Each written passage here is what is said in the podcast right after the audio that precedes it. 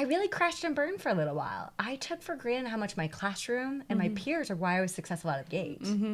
You know, going from living by the bells, getting at school by seven in the morning, eating by a bell, Structure you get is so crazy important. structure. Yeah. Um, and having peers at your fingertips Yeah. and having a place to go and having to get ready. You know, all those things that you don't think matter really matter. I think a lot of us struggle with that when we go out on our own. I remember just kind of the first like couple, like really the couple weeks I was not in a not in an mm-hmm. office. Right. Like we've always worked out of the home, and I'd be like, "Cool, I can go to yoga and get groceries, and like you know I can like do stuff." it's the and then- paradox of choice. You have right? too many options. And then it's two p.m. and I haven't worked yet, and I'm like, "Oh, okay."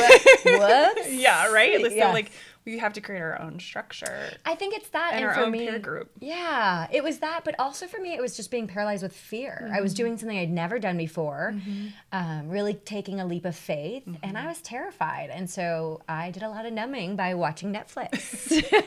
I'm Jamie O'Kane, CPA, Small Business Advanced Tax Planning and Compliance Extraordinaire, and this is the Abundant Beans Podcast, the podcast that takes my love for learning what makes people tick while digging into the good, bad, and ugly of small business ownership.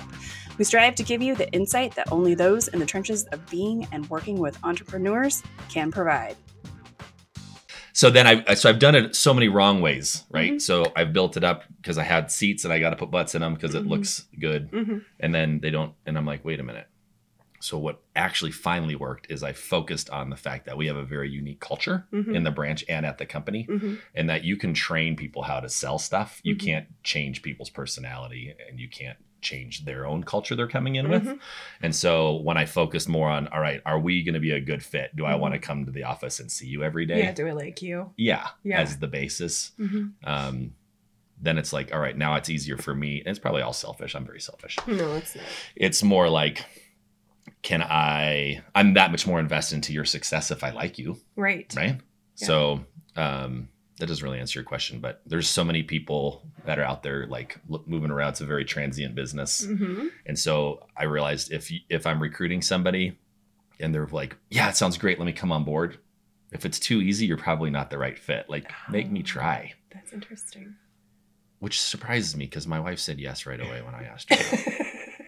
so maybe, maybe no, she's high rage. She's awesome. sustainability. That's, that's a word that has a lot of different meanings I in society today. Uh-huh. How do you envision what that means and how that applies in your clients' businesses? So, a lot of the time when we're dealing with sustainability, um, I'm helping clients um, understand how to get more time back. okay, Usually, that's the big one, right? Most entrepreneurs are working at 100 burnout hours. prevention. Yeah, it's burnout Sure. prevention really for a lot of our clients for sustainability. Um, or scaling. Sometimes we're helping Okay. with scaling. Um, but a lot of the time I'm dealing with, um, a lot of the time our business owners um, need help with their value, understanding how much to charge, you know, what they can charge, um, helping with that push to charge more Sure. um, understanding, you know, kind of what value they provide, um, and helping them find some time back. Um, stop running around with like chickens with their heads cut off. Whether that looks like just online scheduling, Yeah. you know, just a solution for that, or you know, helping them with paid consults. We were just talking about paid consults before we started rolling. hmm You know, helping them implement a paid consult to help weed people out and to you know help kind of create a better conversion rate. Sure. So it looks different for every business owner, but a lot of the time it looks like helping them figure out how to get into a better place with their time and their money. Gotcha. I learned real quick to just do it during work hours anyway, you know, to not, I don't respond to emails on the weekends. I barely even check them on the weekends unless I'm waiting for something and I'm working on it. Right. I'm not, I'm not even in my inbox. And that's good, you know, and everybody's going to have a little bit of a different approach to that, what works mm-hmm. for them. Yeah, absolutely. You know, for me, I, I, I've had a colleague before ask me, um, Steve, I saw that you, sent this email at 8.30 at night.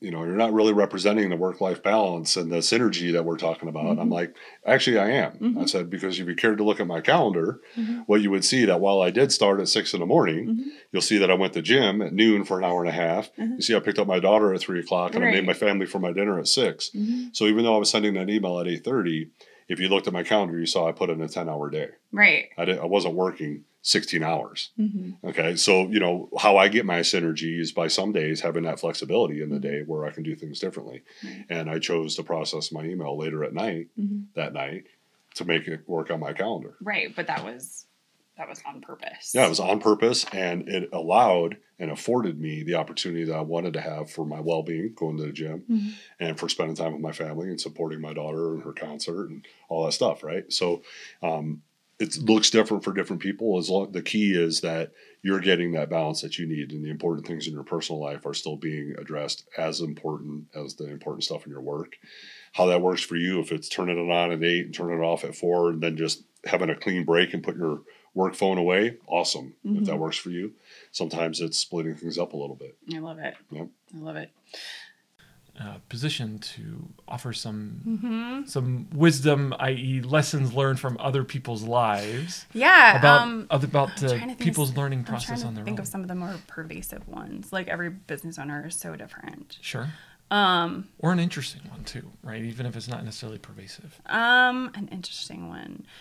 Um, so I do have so I can talk about like a price increase. So I had um I had a client who um does services and he took on this business um and kept the pricing structure Okay, uh, because he was very, very afraid to raise prices. Um, he lives in a very high cost of living, or the business is in a very high cost of Okay. living area.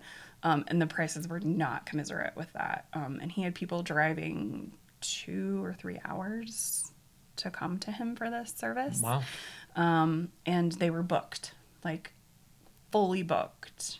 I think he worked like 6 a.m. to 7 p.m. every day. Wow. Like his hours were out of control yeah, especially for this service. It's a hands-on, person-by-person service. Um, so I convinced him to do a significant price raise.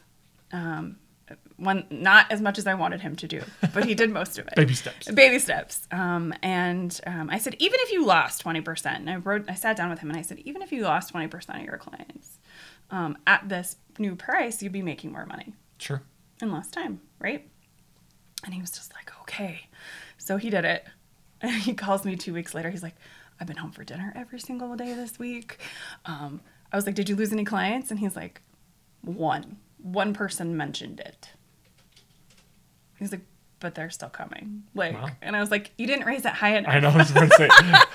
I was like, that's First not thought, congratulations. Second Second thought, of next, do it again. Let's do it again in six months or whatever, right? Yep. Thank you so much for listening or watching. Be sure to subscribe on YouTube, iTunes, or wherever you prefer to listen. If you learned something and found some useful information to apply to your business today, please consider giving us a thumbs up and a review. Until next week, be abundant.